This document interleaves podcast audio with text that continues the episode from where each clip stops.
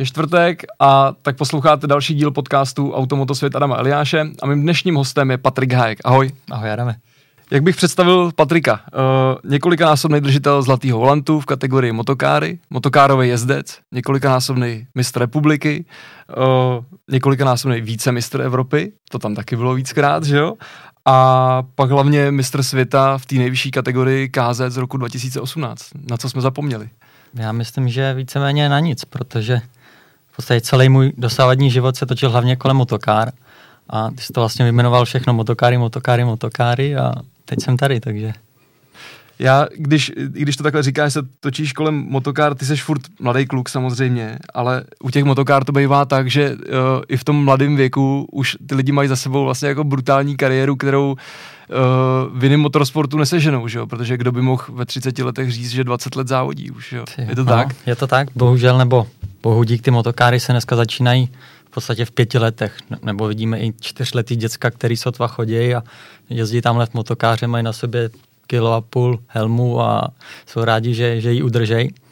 Ale já myslím, že to je daný i tou dobou, protože já jsem třeba dřív začínal v devíti letech a to byl úplně normální věk a jak se to všechno vyvíjí, tak všichni někam spěchají, vidí Verstappena v 16 letech, že jede do Formule 1 a myslí si, že musí začít prostě brzo, aby se to všechno stihlo, ale dřív to asi bylo prostě jinak. A já jsem rád za to, že jsem nezačal dřív, protože z mýho názoru nevím, jestli by mě to třeba nepřestalo i dřív bavit. Jo, že by tam přišel takový ten telecí věk, viď někde v té rané pubertě, kde se to tak. zlomí a to. Je to docela zajímavý téma, jsem rád, že jsi to odevřel, že to nevypadá, že tady každýho hosta, eh, který nějakým způsobem čuchnul k motorsportu sám, anebo přes své děti v takovém nějakém brzkém věku, že se vlastně na to jako ptám já, jo. Ono to tak vůbec není, vy to všichni začnete říkat sami, protože měl jsem tady Jirku Kalistu, jehož dcera začíná teď nějak závodit, jejich 9 let a mluvili jsme o tom raném věku.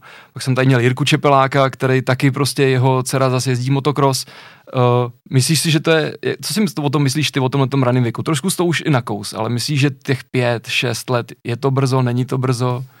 Za mě to brzo je, ale nemůžu to hodnotit ze svého pohledu, protože jsem tak brzo nezačal, ale prostě já, můj názor je, že když se do toho ty děti dají tak brzo, a začnou se v podstatě vyvíjet v to závodění až kolem 12. roku, tak mají strašně moc času na to, aby je to přestalo bavit do té doby, než mají vlastně začít dávat nějaký výkony nebo se do toho začne dávat víc financí a začne to být trošku víc seriózní. A prostě ani nejsem si jistý, že by se za tu dobu naučili to, co by mohli jakoby získat jinde, že ať mají aspoň nějaký dětství, než začít prostě motoká, s motokárama ve čtyřech letech a vejít tam třeba jako já do třiceti a co pak člověk z toho má ještě jinýho. Jasně. A teď ještě, když se do toho připojí, teď jako nechci, aby to vyznělo jakkoliv hanlivě, ale, ale kombinace uh, s rodičem, který samozřejmě závodí za to dítě, že jo, tak to mnohdy nedělá úplně dobrotu. Já myslím, že rodič je největší nepřítel závodníka. No. Hmm. Bohužel vidím to i z těch svých zkušeností, co mám teďka, protože se kolem těch motokar pořád uh, točím, ale trošku v jiný pozici dneska už. A musím přicházet do styku s těma rodičema a to je asi největší takový díl pro mě. Zvládnou ty rodiče, než ty hmm. závodníky. Hmm. Ale přitom asi jako v každém sportu a zvláště jako v takovémhle sportu, kde se začíná, řeknu, nějakým raným věku, a když ono to platí obecně asi, tak ten rodič ale nebo ty rodiče jsou stejně to zásadní, bez kterých to vlastně nejde, že jo, stejně.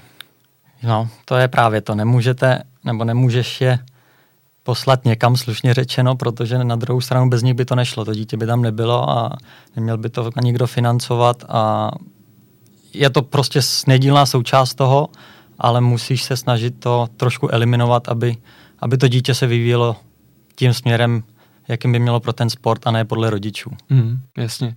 Uh, když se vrátíme zpátky o těch šílených dlouhých 20 let na ty, na ty tvoje začátky, uh, ten modus operandi, nebo jak to mám říct, byl stejný? Prostě táta někde vyskladnil káru nebo něco a, a šli jste to zkoušet? Nebo jak to vzniklo? Víceméně, jo. My jsme, my jsme šli do půjčovny, tenkrát to bylo ještě uh, na čbáně. Mm-hmm. A prostě jsme to tam šli s tátou zkusit jednou. To mi bylo, tuším, že 8, 7, 8, něco takového. A já jsem ani nemohl jet sám v té motokáře, protože jsem byl moc malý, tam neměli žádný dětský káry, takže tam mě svezl jeden z mechaniků, že, že jsem mohl sedět s ním v káře, dělal jsem, že točím volantem a bylo to super. A pak jsme tam šli ještě párkrát a jednoho dne, protože táta má autoservis lakovnou a já mu tam chodíval pomoct, tak jsem tam přišel a byla tam motokára. Tak jsme jakoby ji vytáhli, chodili jsme párkrát do Braníku, kde byla trať na mini bajky, což na ty motokárny bylo úplně ideální, ale na to, abych se v tom povozil, bylo super a takhle to vlastně celý začalo. Pak jsme zkusili závody a závody. A...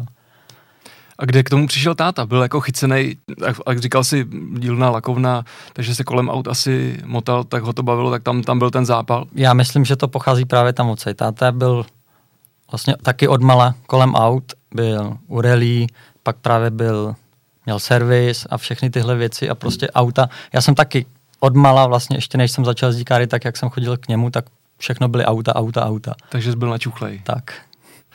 No tak jo.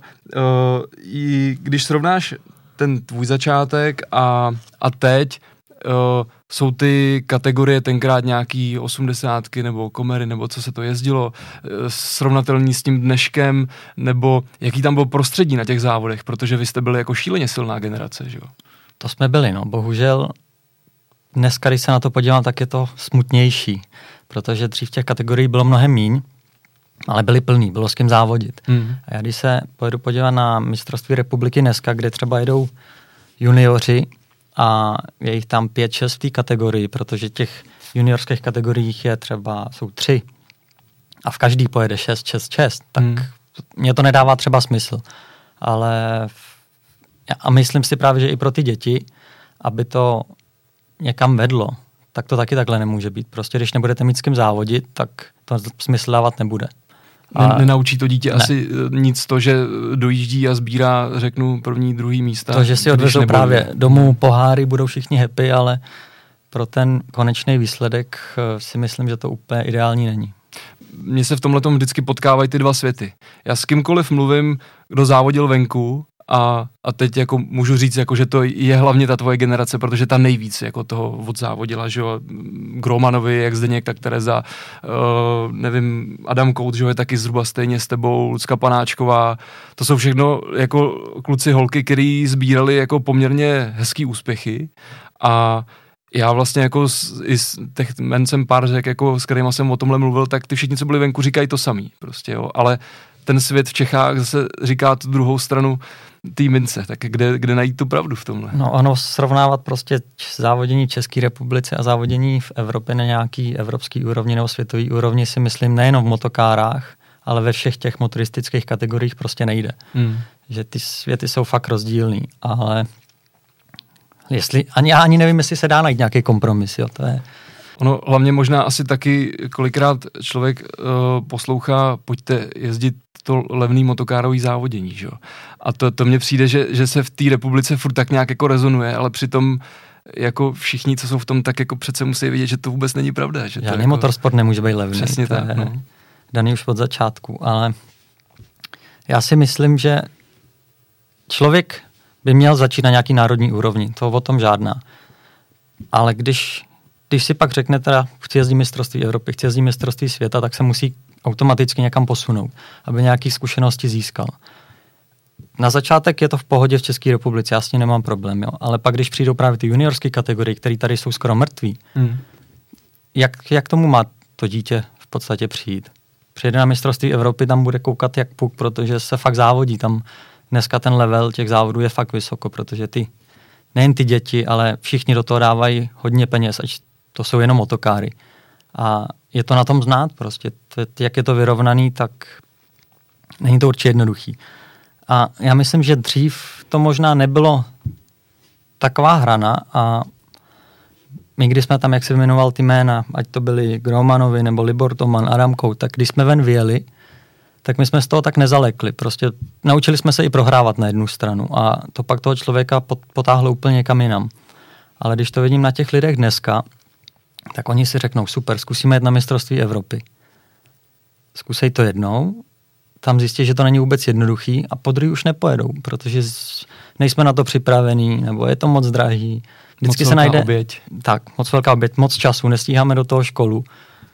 Já to všechno chápu, ale jak bez, bez toho to nejde, bez těch obětí všech tady těch, co jsme vyjmenovali, to nejde. Hmm. Uh, když kouknu, já se ještě pak určitě vrátím k té generaci a k tomu, co si nakous, že to dneska jako nevidíš tolik, ale když se takhle ohlídneš za tou kariérou, v kterém věku nebo kategorii vidíš takovej, řeknu jako zásadní skok a přišlo někdy u tebe jako, jako uvědomění si toho, že říkáš, ale tyjo, já jsem jako, vypadá to, že asi jsem dobrý docela.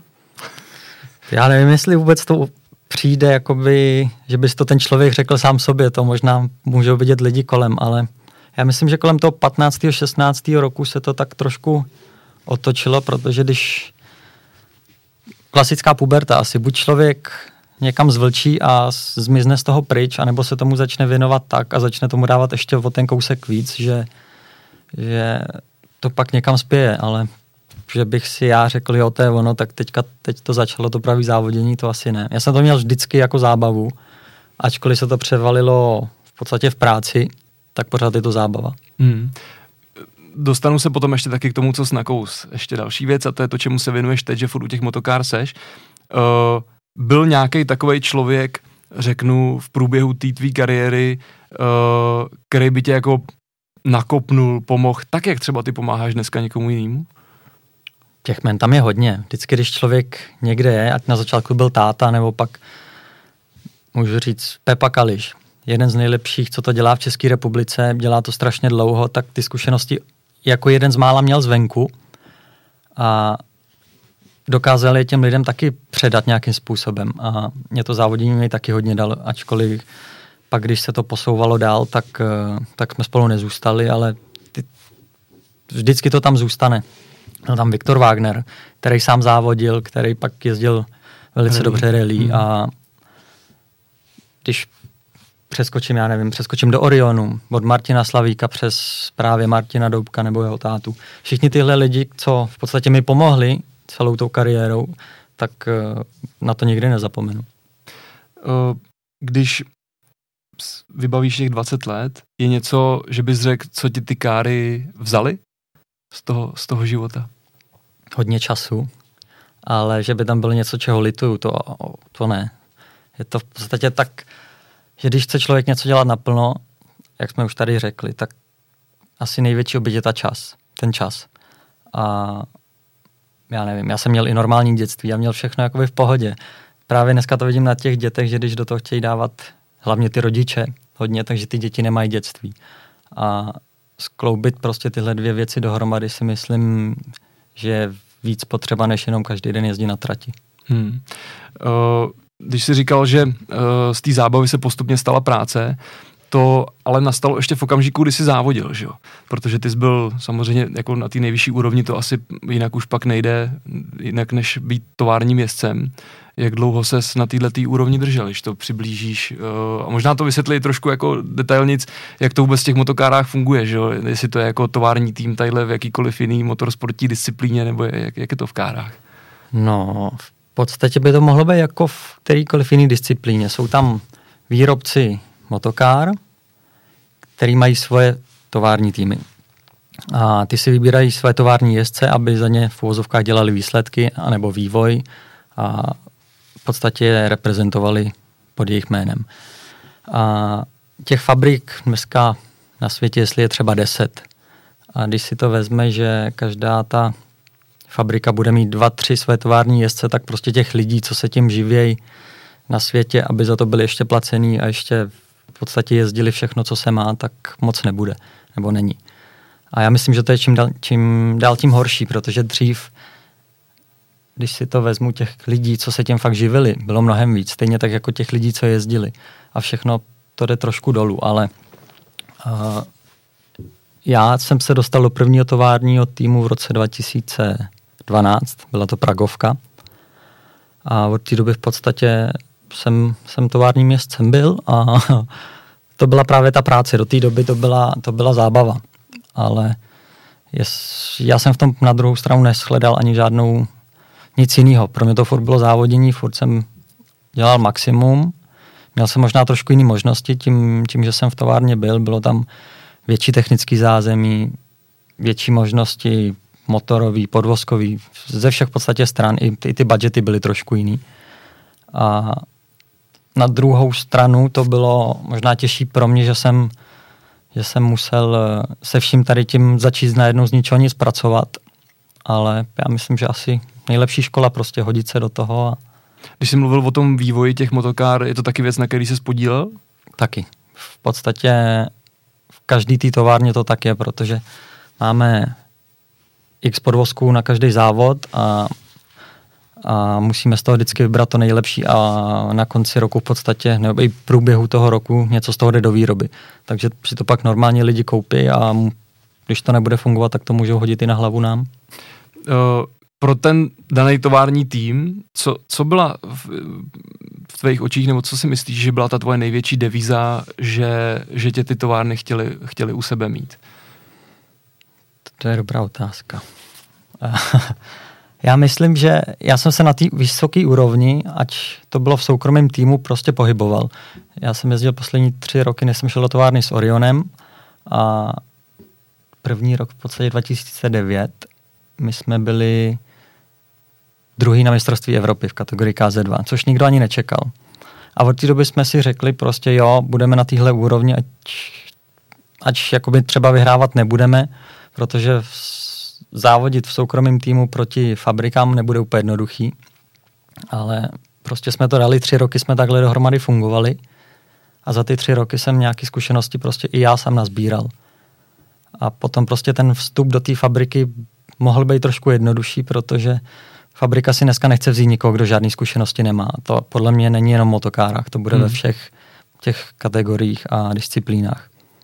A prostě když se tam člověk nějakým způsobem udrží, že do toho všechno dává, i když nebude vyhrávat, prostě ty fabriky to vědí, že v té době prostě třeba na to tahle značka neměla, aby vyhrávala, ale dělali tam tu práci dobře, tak to depo je tak malý, že všichni se to rozvědí mezi sebou. Já myslím, že to tak je v podstatě v každém vrcholovém sportu dneska. A je, já si možná tě k tomu jakoby navedu, ale uh, řekl si, to depo je malý. Uh, záleží tam hrozně taky na osobnosti toho jezdce, jaký je, jaký má přístup k těm lidem, jak, jak, jak, co si o něm vůbec myslej v tom depu. Asi jo. já, já se na to ptám jakoby zcela cíleně, jo, protože já vždycky člověk přijel tady v Čechách, se baví o motorsportu a, a ty káry jsou vždycky trošku takový jako upozaděný ten svůj malý svět si žijou, že jo. A ale prostě v okamžiku, kdy se pohyboval na evropské úrovni a, a, a kdekoliv, když to tak řeknu, v těch motokárách, ať už to jsou činovníci nebo prostě něco, tak, tak jméno Patrik Zhájek znali všichni a všichni ho velmi respektovali. Jo, a, a vždycky na tebe koukali jako tímhletím způsobem, jako že to je ten, ten závodník, uh, který, který má ten respekt, protože to je prostě slušný člověk. Je, je to něco, co ty uh, fabriky vidějí, že to může být i ten nástroj potom k tomu jako prodej, víš, jak to myslím, nebo, no. nebo k těmhle těm věcem, je to asi, takový spojený nádoby. Asi může, protože oni nebudou si ti vzít někoho, kdo jim bude dělat problémy nakonec. Ať, ať to může být jeden z nejrychlejších jezdců, ale bude se tady někde mlátit nebo bude mít blbý pověsti, tak nechtějí to mít oni na triku potom, ale já nevím, mně to přijde to chování takový normální, prostě máte, máš tam kolem sebe furt ty stejný lidi a nemůžeš si se všema rozhádat. Prostě, hmm. jak se řekl, těch fabrik na, na světě není moc a i když jich vystřídáš pět, tak si prostě na konci kolečka a kam půjdeš potom, no, tak... Půjdeš zpátky mezi ně. Tak, no. Uh, přes tohle to všechno zažil si nějaký incident prostě, kdy to v tobě jako, nebo něco, ne incident, ale zase něco, kdy to v tobě jako bouchlo a vyloženě říkal ty úplně jako, nějaký ty emoce tam vylítly nahoru hodně. No, špatný nebo dobrý? To je jedno, to je jedno, obojí klidně. Tak dobrý asi tady na nás svítí ta fotka z toho genku, tak to, to, bylo, to bylo hezký to sledovat jako v televizi. Ale tak. Tam se to asi završilo, to bylo určitě, na to budu vzpomínat dobře, ale špatný emoce nebo na co nerad vzpomínám. Vždycky, když jsem byl druhý na mistrovství Evropy, protože tady byl eh, pan Šimák nebo Erik Janiš a ty to vyhráli, já byl třikrát druhý a jsem si pak říkal, ty vole, já to snad nedokážu, abych tam šel mezi ně, jo. A to bylo takový frustrující trošku, ale já jsem si to pak vynahradil, takže, takže to bylo asi nakonec dobrý. Ale jinak já jsem podle mě relativně klidný. Já, já, já ty emoce nedávám moc asi znát a vždycky si to vyřeším sám a jsem takový uzavřenější, ale nic, nic, co by prostě tam přetejkalo někde. Jasně. Já, já musím říct jednu věc, jo. možná doufám, že to není jako úplně podpásovka, jo. to si myslím, že ne, to bych jako neudělal, ale e, já si vybavu předání nějakých slatých volantů, e, kde v tu dobu, že jo, jste byli Adam Code Superkarty, ty motokáry, já se upřímně řeknu, že si myslím, že asi tady, to teď možná nechci hanit jakoby sportovní novináře, ale, ale uh, nikdo nezná ten detail, jakoby co stojí za uh, druhým místem v Evropě, uh, v kárách, v superkártech, v rally, jo, ty, ty poměry jsou jakoby různý. A tam mně přišlo, že, že byl jeden okamžik, když ten zlatý volant nebo dostal uh, Adam, tak jsem na tebe viděl v těch očích trošku, že jako káš, no, trošku mi to jako je líto asi. Tak to, Jo, tak Takže líto tímhle stylem asi, líto, já vím přesně, který rok to byl, no. A, jo, líto to je, ale na druhou stranu já znám Adama od malička a já mu to taky přál. Bylo, bylo to vtipný, protože když jsme tam šli v podstatě na to pódium, tak Adam, Adam mi sám říkal, tenhle si měl vyhrát ty. A říkám, no tak, tak příště. Ale jsou to, jak si říkali, to novinářská anketa a rozhodují to novináři, kteří by o tom měli něco vědět ale já těch zlatých volantů na druhou stranu mám dost a to je já, pravda, jsem, já jsem se s tím spokojil. Uh, Patriku, pojďme teda trošku jako těm lidem říct, co to vlastně obnáší. Já skočím teď jako až do toho roku 2018, kdy mistrovství světa v nejvyšší kategorii KZ. Jeden jediný závod za celou sezónu v Belgii, gang, máš jenom jeden pokus. Co to všechno obnáší, protože jako v jiných disciplínách si řeknou, vlastně, jak my sbíráme ty body celou sezónu, všechno, že jo, tohle, ale není to právě jako o to náročnější, že tam jako musí zapadnout do sebe naprosto všechno, protože v těch kárách prostě vteřina je jako půl dne v jiný disciplíně. Je to buď a nebo, no. Je to prostě jiný než ty ostatní kategorie, jak říkáš, ale já bych se ještě vrátil možná o rok zpátky do roku 2017, kde v podstatě taky na mistrovství světa, který se jelo v Německu v Wackersdorfu, jsme k tomu měli hodně blízko tam v podstatě ve finále z prvního, druhého místa byl takový nešťastný incident a tím to pro nás skončilo. A to podle mě rok 2017 byla v podstatě nejlepší sezóna, co se všech výsledků týče. A do roku 2018 jsem šel... Ale je fakt, že pro mě ti do toho skáču, že i ty v tom roce 2017 tenkrát si vybavu, když jsme spolu i mluvili, že začneš postupně ten program omezovat, že jo, začneš ústupovat Přesně a pak to tak. vlastně přišlo, že jo. Přesně tak, to bylo v plánu, že v roce 2018 bych jel třeba jenom závody FIA, což byly, jestli si pamatuju správně, tři Evropy a jeden svět. A jeden svět. Tak to tak bylo v podstatě, ale někdy v dubnu, v květnu jsem si říkal, že nemůžu skočit do Evropy bez víceméně jakýkoliv jiného závodu, tak jsem ještě předtím odjel dva závody VSK, když jsem v podstatě závodil asi po sedmi měsících. Mm-hmm.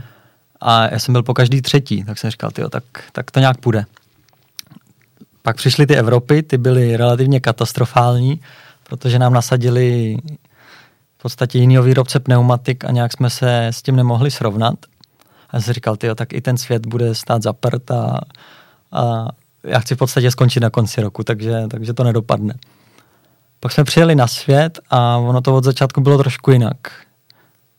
A možná to bylo právě proto, že jsem byl tak nějak v klidu, že jsem sám věděl poslední závod, tak nějak to půjde nebo nepůjde a já jsem byl úplně vyklidněný, nevím, jestli už jsem byl trošku starší zase, nebo, nebo čím to bylo, ale ten víkend šel sám úplně, bez, bez jakýchkoliv problémů.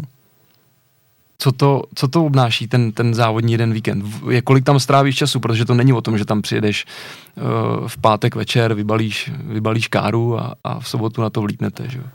No, tím, že jsem byl ten tovární jezdec, tak to fakt není jenom tak, že bych si přijel z helmu a povozil se, ale já jsem byl i v té fabrice v podstatě, tam jsme připravovali ty věci a i když jsme na závodech nebyli, tak to furt byla ta práce. Vývoj, příprava a všechno. A, takže na závody jsme přijížděli většinou ve úterý nebo ve středu, podle toho, kdy se začínalo jezdit. A teď on byl, ještě týden předtím byl nějaký zákaz, zákaz ježdění na té trati? Takže v podstatě tři týdny zpátky jsme tam byli na testu, na třídenním Potom se odjelo domů nebo do fabriky, připravili se věci na závod, tam jsme se vrátili v úterý tom týdnu, kdy, kdy se závodilo, postavil se celý cirkus, když to řeknu takhle, a ve středu jsme už začínali jezdit. Takže tam byly středa, čtvrtek byly tréninky, tam o nic nejde a nikdo nic nekontroluje. Takže nejsou ani transpondery, takže nikdo nemá žádnou oficiální mm-hmm. časomíru. A je to v podstatě ježdění jenom dokola. Si zkoušíš furt ty věci, ale jestli to tak bude na tom závodě, jestli ti náhodou nepřevezou trošku jiný gumy ještě, nebo jestli to tak fakt bude, nikdo se nemůže být stoprocentně jistý. A to je přesně ten prostor, kdy říkáš, že odzkoušíte prostě tu hromadu různých jiných uh, podvozků, nastavení a tak dále. Je to u té motokáry vyloženě, uh, co všechno se na tom dá nastavovat? Nebo eh, čím se to liší, ty podvozky od sebe třeba? Jenom jako obecně, protože to bude velká alchymie, předpokládám.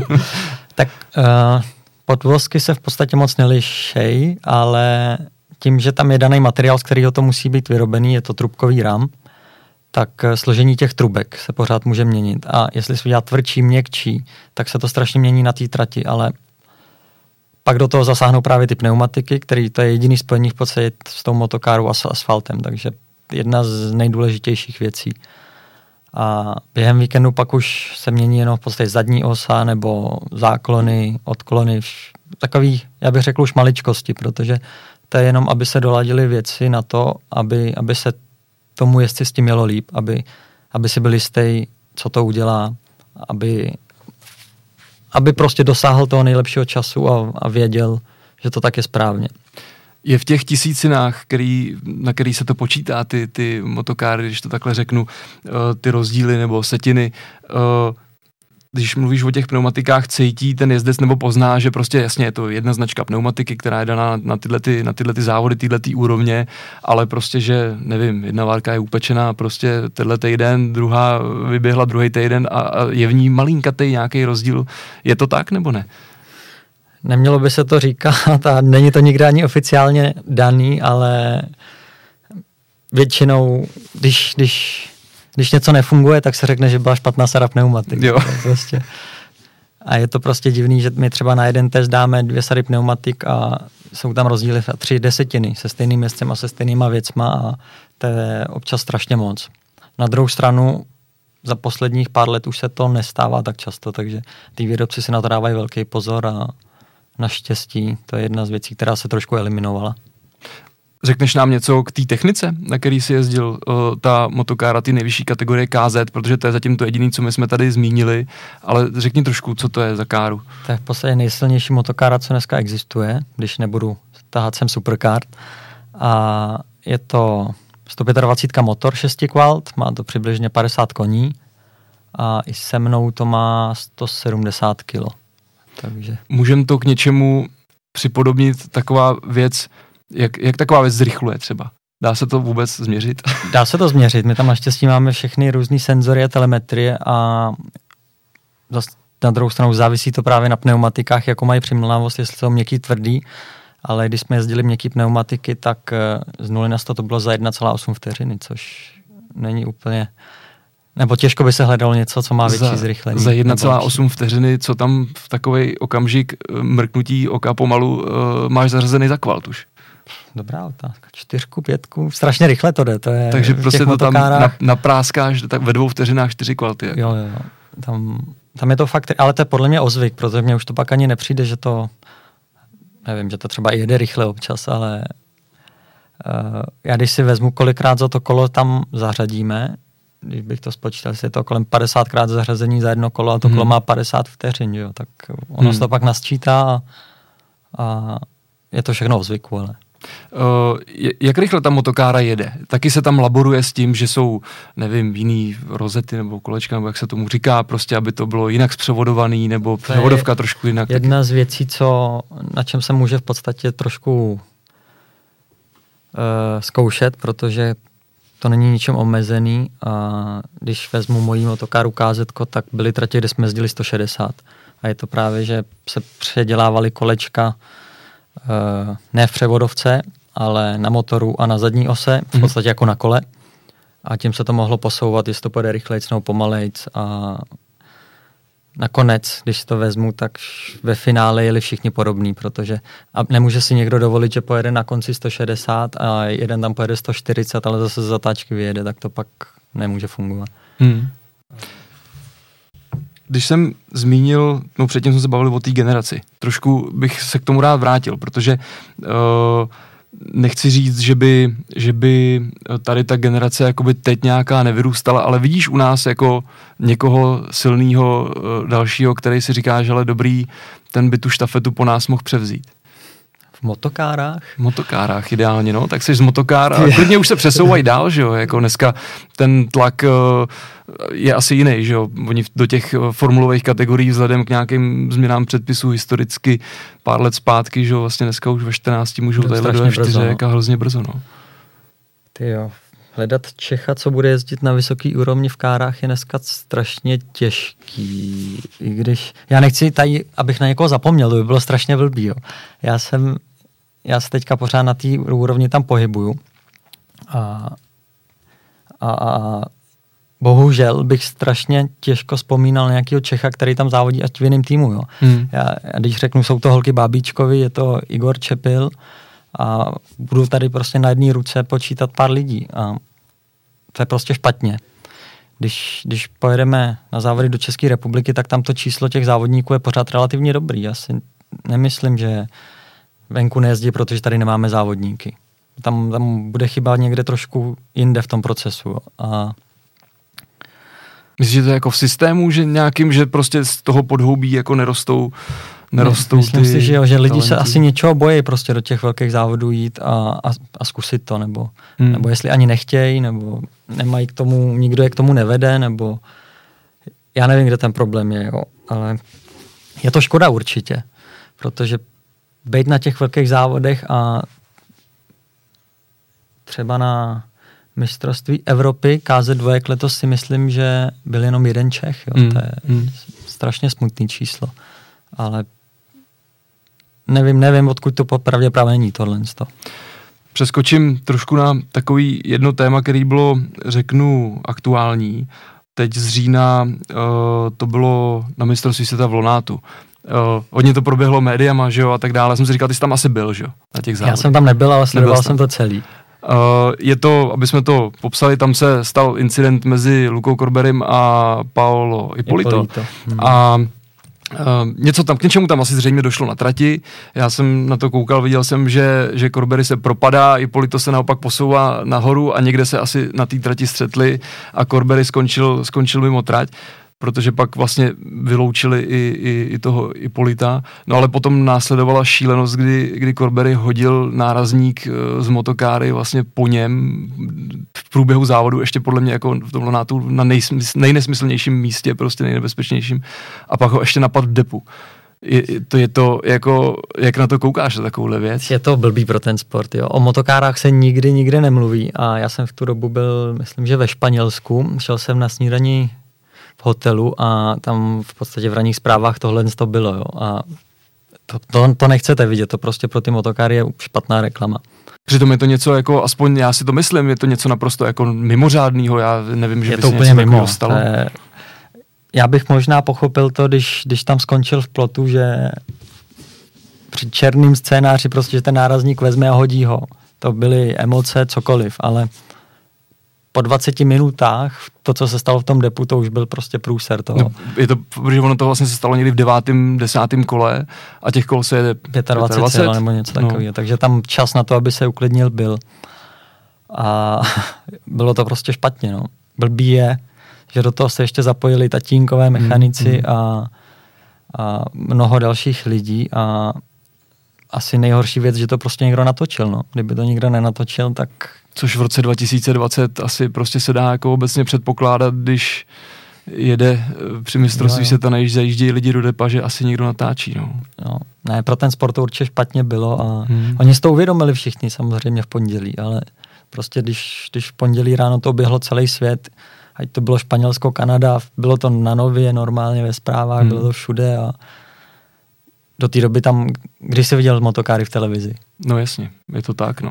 Možná, když se stal mistrem světa. Ale, uh, takže tam uh, proběhlo, jestli říkal, že proběhlo v pondělí nějaký jako uvědomění, myslíš, že ten, já, to už pak jako samozřejmě zaniklo, že jo, v tom uh, zhluku těch, no. těch informací, jestli ten Corbery někde tam jako byl nějaký Luka dal, Luka dal, myslím, na Facebook uh, nějakou omluvu, že prostě to byl zkrát a takový, ale to je prostě pozdě, to, hmm. nikdo to nevrátí ten čas a já jsem třeba projít strašně rychle ty komentáře a ty lidi se tam pak v podstatě rozpůlili, protože někdo říkal, OK, udělal si chybu a tak, tak stalo se, už to nikdy neděli a byli tam lidi, kteří ho strašně hejtili a chtěli ho zabít, když to řeknu takhle. Hmm, a. On, a spousta, spousta hvězd, že se k tomu vyjadřovala, jak zakázat na dosmrti závodit. A on to tam sice pak sám napsal, že, že tím jakoby jeho závodní do konce, do konce života skončilo a já, já nevím, já myslím, že on sám by to ani soudit neměl. Prostě mm, tu chybu, mm. chybu udělal, on si to uvědomil a co z toho teďka bude, to To asi rozhodne nějaká disciplinárka, tak. která to nějak někde řeší. No nic, uh, ještě když jsme přišli sem do studia, ještě jste tady vyřizoval nějaký, uh, nějaký telefon a samozřejmě telefon byl v italštině, jestli jsem to poznal správně. Je to, je to uh, něco, co ti jako tenhle ten sport hodně dal, protože mně přijde, že všichni, vy všichni, kteří jako závodili jste na nějaký tyhle úrovni, tak jako mluvíte italsky. Tak motokáry jsou italský sport, když tak vezme všechny velké fabriky jsou z Itálie a a jo, to je jedna z mála z věcí, kterou, nebo z mála, z hodně věcí, kterou mi ty motokáry dali a to jsou právě jazyky, ať už to je angličtina, kterou jsem tam relativně procvičil, nebo italština, kterou jsem tam naučil z nuly, bez jakýkoliv italský lekce někde. Protože a, Italové jiným jazykem nemluví. Přesně nebo... tak. A, ale to je nejlepší prostě. Zase byl jsem do toho hozený a musel jsem, takže, takže to šlo. A za, za ty roky domluvím se to, co potřebuju, takže, takže v pohodě. Uh, říkal jsi jedna z věcí, kterou mi ty motokáry dali. Co jsou, co jsou ty další? Asi nějaký, já nevím, jak bych to nazval, jo, ale naučil jsem se prohrávat. A to si myslím, že se hodí všude prostě, že, že když se něco nepovede, že to jen tak nevzdám a jdu do toho znova a znova, prostě, aby se to povedlo. Uh, naučil jsem být relativně se, se, soběstačný, že nepotřebuju nikoho k sobě, aby se o mě staral. A já nevím, jo, to je takový... Jasně, já, ono, to, ono to má hodně takový rozměr, že se člověk jako vlastně naučil žít, jo, v tom jo, světě. Jo, jo, fakt.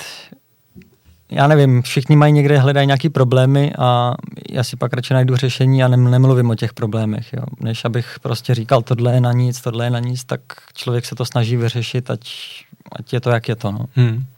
Potom, co jsi skončil s těma kárama, tak uh my jsme se spolu bavili a ty jsi říkal, že budeš zkoušet hledat cestu do nějakých jiných motorsportních disciplín, radši samozřejmě myslel, no. okruhových. uh, Tam to skončilo to, relativně skončilo. rychle a já myslím, že to bylo prostě daný tím budgetem, že když jsem byl za posledních uh, 6, 8 nebo kolik let zvyklý si závoděním vydělávat, tak abych najednou musel peníze schánět, abych tím platil to závodění. Hmm tak eh, to se mi nechtělo a myslím si, že to, že, že by to ani pro mě nedávalo prostě smysl na ty závody, že, že to tady platíme a mít strach z toho, strach z toho, že to rozbiju a pak eh, nebudu do konce života už skoro nic moc dělat, tak to nebylo nic pro mě. Ale všechno špatný je k něčemu dobrý, takže to je asi přesně ten důvod, že když jsi byl v této pozici toho jezdce s těma zkušenostma, tak se dostáváme teď uh, k tomu, čemu se věnuješ teď a tak. to je, to je co teda? V dnešní době to je manažování jednoho továrního týmu. Mm-hmm. A já jsem si v podstatě dal rok pauzu od motokár. Já jsem v roce 2019 byl s Romanem Staňkem ve Formuli 4 a já jsem Romana znal v podstatě už poslední 2017-18 motokárách, protože byl ve stejném týmu. A tak mi to dávalo relativně smysl. Vyhrát mistrovství světa, skončit s motokárama a posunout se někam tady tím směrem. A to byl pěkný rok. Já to prostě, jak člověk neměl moc zkušeností nikde jiné než v těch motokárách, tak najednou nakoukl do trošku jiného světa, v podstatě velkého závodění, když to takhle řeknu velký okruhy, jiný to lidi. Bylo s F4. to bylo s F4, přesně. Německý a italský šampionát, takže Roman měl za ten rok nějakých 14 závodů, takže my jsme se zabavili relativně časově hodně dobře a Romanovi to šlo, tak prostě na konci roku byli všichni happy, on vyhrál v podstatě nováčka všude a i v celkovém hodnocení na tom byl hodně dobře, takže, takže tak. ještě je, k tomu Romanovi, je třeba on jeden z těch, který ho vidíš, oni jdou postupně po těch kručcích uh, dál a dál. Za mě jo, sice už není v motokárách, takže je to trošku mimo to, co se tady dneska povídáme, ale Roman je asi jeden z hodně mála, co dneska Česká republika má, co by se minimálně ve Formuli 1 svíst mohl za mě. Hmm. Uh, teď zpátky k tomu manažování týmu. Co, co, to, co to obnáší? Co to obnáší? Uh, já bych to ještě vzal zpátky ještě do toho roku 2019, Jasně. protože na konci roku právě přišel eh, majitel týmu, kde já jsem závodil poslední tři roky, kde jsme vyhráli mistrovství světa a on má pod sebou v podstatě tři nebo čtyři značky. A všechno to jsou stejný motokáry, jenom mají jinou barvu. A je to tam u jedné značky neměl tovární tým a tak mi řekli, jestli bych si to nechtěl vzít na starost. Aby... Což je Exprit. Exprit. Hmm. A já v podstatě já jsem s ničím takovým nepočítal, že by něco z takového mohlo přijít, tak jsem z toho byl trošku takový nesvůj, protože jsem si říkal, tyjo, tak mám tady s Romanem, nebo mám jí dělat tohle. Pak jsem mu na to kejvnul, že to rozjedem. Nicméně jsem pořád byl i ve spojení s tím Romanem, ale dělat dvě věci najednou bylo takový ne stoprocentní ani na jedné straně, takže takže jsem toho Romana potom trošku omezil a začal jsem se fakt věnovat tomuhle. A to bylo na konci roku, byl to listopad, prosinec, když jsme to dali dohromady a tak jsme řekli, OK, pojedeme tým, ale kdo tam pojede v tom týmu? Takže to začalo. Začali se schánět jezdci a my, když jsme v podstatě v lednu vyjeli, tak jsme měli tři, čtyři jezdce, jestli si to dobře pamatuju. A teď na mistrovství světa v Portimau máme osm, takže za mě všechno chce čas a samotný to vedení týmu obnáší asi, asi, jak jsem řekl už na začátku, velký nervy s rodičema, protože mm. to je to, co jsem fakt za celý ten rok poznal, že největší přítel je, je fakt rodič. Jo. Já vím, že to je takový směšný, ale, ale když, když třeba ty rodiče na závodech jsou, tak ty děti se chovají úplně jinak. Prostě jak je můžou ovlivňovat, tak nej, oni nejsou svoji, prostě je tam na ně vyvíjen, mm. vyvíjen nějaký tlak ze strany rodičů, musíš tady být rychlejší, musíš vyhrát, musíš být na bedně. A když prostě třeba ty lidi nemají ani tolik zkušeností, jedou pod takovým tlakem, tak já vím že prostě sám od sebe, že to nefunguje nikdy. Tak nefungují. Hmm. Uh, je v tomhle řeknu, i nějaká role tebe já to slovo úplně jako nemám moc rád, jo, ale jako nějakýho kouče prostě, že se o ty kluky staráš a říkáš jim tyhle ty typy vyloženě jako kartingový profesní. Jo, já myslím, že jo, tím, že si člověk tím fakt prošel, tak ty zkušenosti mám a když vím, že je něco špatně, tak jim v tom můžu pomoct. Není to tak, že bych jim stál za zadkem prostě celý den a říkal jim tady v té zatáčce musíš jet rychlejc, pomalejc a prostě, abych to s každým řešil v jednom kuse, to taky nejde, jo. Ale po každém tréninku si třeba nějaký čas uděláme, že s každým si to v rychlosti projdem a ty největší chyby bych řekl, že dokážeme vyřešit. Ale potom, když už se jde do detailu, tak to dítě hlavně musí chtít, nebo ten závodník. Hmm. A když prostě to bude mít jako zábavu a nebude do toho dávat víc než 100%, tak to je taky pak těžký, jo, ale... Poslouchaj. No jo, já myslím, že jo, poslouchaj. A tak ono na téhle úrovni asi to není jako o tom, aby když přijdou do tadyhle továrního týmu Expert jezdit tyhle ty velký závody, jak to asi není o tom, že si musíte ukazovat, eh, kudy vede stopa. Ne, ne, právě že ne, to už tam se řeší právě jiný problémy, tam už se nehledají vteřiny, ale právě ty desetinky a je to už spíš jenom to dopilování těch, těch věcí, co se naučili, nebo jestli mají nějaký zlozvyky, tak prostě na těch velkých tratích nebo velkých závodech je trošku od toho odnaučit a dát je na tu správnější cestu, když to řeknu takhle. Na závěr, Patriku, nalákáme nějak uh, lidi ke kartingu? Čím bys, čím bys řekl, že ten karting je jedinečný? Tím, jak se tam všechno odehrává strašně rychle, že i když, i když uh, to srovnám třeba, já jsem naštěstí měl tu možnost se s nějakým GTčkem svést nebo i s formulí, tak eh, v tom je furt čas na všechno. A v těch motokárách je to všechno tak rychlý, že když to člověk neskusí, tak to ani nepochopí. A tím, že tam sedíš 2 cm nad zemí, tak se všechno, i ta rychlost, i když jedeš 160, což si může někdo říct, jedou pomalu, tak eh, ti to přijde jak dvojnásobek. A vysvětlit lidem to, že když se svezli v půjčovně motokáře, tak že neseděli v kartingu. Neseděli tak, v té správné motokáře. To tak bohužel je, ale vysvětluje se to hodně těžko, no. Ale bohužel je to úplně něco rozdílného. Já nevím poprvé, k čemu bych to přirovnal. Uh, nevím, teď, jo, kližování třeba. Prostě když, když uh, se jezdíš zábavně lyžovat někde na hory, tak si říkáš, to je fofr, ale když mají vedle tebe trénink na svěťák, tak ty ani je nevidíš. Jo. To je prostě taková rychlost, že si říkáš, to není ani možný. A prostě takhle to je v těch kárách. Je to, je, je to jiný svět než ty, než ty půjčovny. Moc krát děkuji Patriku, jsem rád, že jsi přišel. Já děkuji, jdeme za pozvání.